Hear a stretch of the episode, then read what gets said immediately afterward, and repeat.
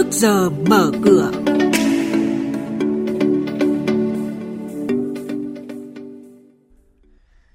Bảy dự án ngành công thương nợ quá hạn hơn 4.300 tỷ đồng tại Ngân hàng Phát triển Việt Nam, cơ hội từ Viettel thoái vốn, SCEC thoái vốn cả lô cổ phiếu tại Tổng công ty Công nghiệp Dầu thực vật, nhận định thị trường hàng hóa thế giới.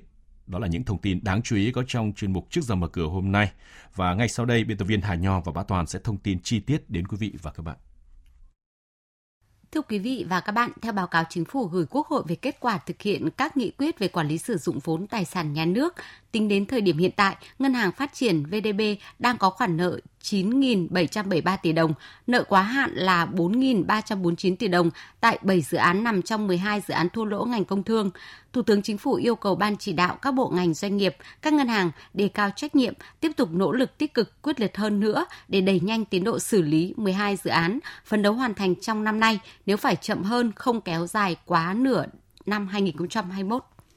Tập đoàn Công nghiệp Viễn thông Quân đội Viettel đã thoái vốn tại Tổng công ty cổ phần bưu chính Viettel VTP, Tổng công ty công trình Viettel CTR và Công ty cổ phần tư vấn thiết kế Viettel VTK trong tháng 10 và tháng 11 tới. Cụ thể, thông qua hình thức đấu giá công khai, Viettel sẽ giảm tỷ lệ sở hữu tại ba công ty này xuống gần mức 50%. Hiện tỷ lệ sở hữu của tập đoàn tại VTP là 68,08%, CTR là 73,2% và VTK là 68%. Quý thính giả đang nghe chuyên mục Trước giờ mở cửa phát sóng trên kênh Thời sự VV1 từ thứ 2 đến thứ 6 hàng tuần trong theo dòng Thời sự sáng. Diễn biến thị trường chứng khoán Biến động giá hàng hóa được giao dịch liên thông với thế giới trên Sở Giao dịch Hàng hóa Việt Nam. Nhận định phân tích sâu của các chuyên gia tài chính, cơ hội đầu tư được cập nhật nhanh trong trước giờ mở cửa. Tổng công ty Đầu tư và Kinh doanh vốn nhà nước SCAC thông báo chào bán cạnh tranh cả lô 44,2 triệu cổ phiếu tương đương 36,3% vốn của Tổng công ty Công nghiệp dầu thực vật Việt Nam mã VOC với giá khởi điểm 22.690 đồng cổ phiếu, ước tính thu về tối thiểu 1.000 tỷ đồng. Phiên đấu giá sẽ được tổ chức vào ngày 4 tháng 11 tại Sở Giao dịch Chứng khoán Hà Nội. Sau đây là thông tin hoạt động của một số doanh nghiệp niêm yết. Công ty cổ phần kỹ thuật và ô tô Trường Thành, mã HTR sẽ chốt danh sách cổ đông trả cổ tức năm 2019 bằng tiền mặt với tỷ lệ 20%, tương ứng một cổ phiếu sẽ được nhận 2.000 đồng. Ngày giao dịch không hưởng quyền là ngày 27 tháng 10 và thời gian thanh toán cổ tức dự kiến từ ngày 5 tháng 11 năm 2020. Tập đoàn Cao su Việt Nam mã VRG vừa đề xuất ý tưởng mua bán và sắp nhập một số doanh nghiệp xăm lốp thuộc Tập đoàn Hóa chất Việt Nam Vinachem nhằm tối ưu hóa chuỗi giá trị ngành. Đề xuất này được đưa ra trong bối cảnh mảng kinh doanh chính của tập đoàn chịu ảnh hưởng tiêu cực của việc giá mủ cao su xuống thấp nhiều năm nay.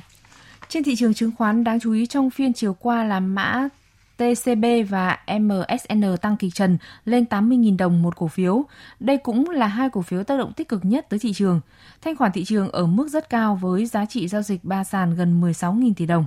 Đóng cửa phiên giao dịch VN Index tăng 10,32 điểm lên 940,18 điểm, HNX Index tăng 0,98% lên 137,49 điểm và chỉ có Upcom Index giảm nhẹ 0,9% xuống 62,86 điểm.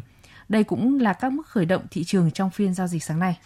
Còn trên thị trường hàng hóa, sự phân hóa diễn ra rõ nét hơn trong phiên giao dịch hôm qua. Riêng nhóm kim loại ghi nhận sắc xanh chiếm ưu thế, chỉ số MXV Index kim loại tăng nhẹ lên 1.480 điểm giá quặng sắt phục hồi và dao động quanh mức 122 đô la một tấn. Giá thép thành phẩm của Trung Quốc và biên lợi nhuận ngành đã phục hồi mạnh mẽ kể từ kỳ nghỉ lễ Quốc khánh. Điều này sẽ giúp hỗ trợ giá quặng sắt. Biên lợi nhuận thép cuộn cán nóng trong nước đạt 38,62 đô la một tấn và của thép cây là 33,1 đô la một tấn vào ngày 13 tháng 10, đạt mức cao nhất kể từ tuần đầu tiên của tháng 9. Trung Quốc đã nhập khẩu hơn 100 triệu tấn quạng sắt vào tháng này và liên tục trong 4 tháng liên tiếp. Nguồn cung quạng sắt dự kiến còn tiếp tục tăng lên trong quý tư khi Úc và Brazil đang đẩy mạnh xuất khẩu. Tại Úc, xuất khẩu trong quý tư thường chỉ cao sau quý 2.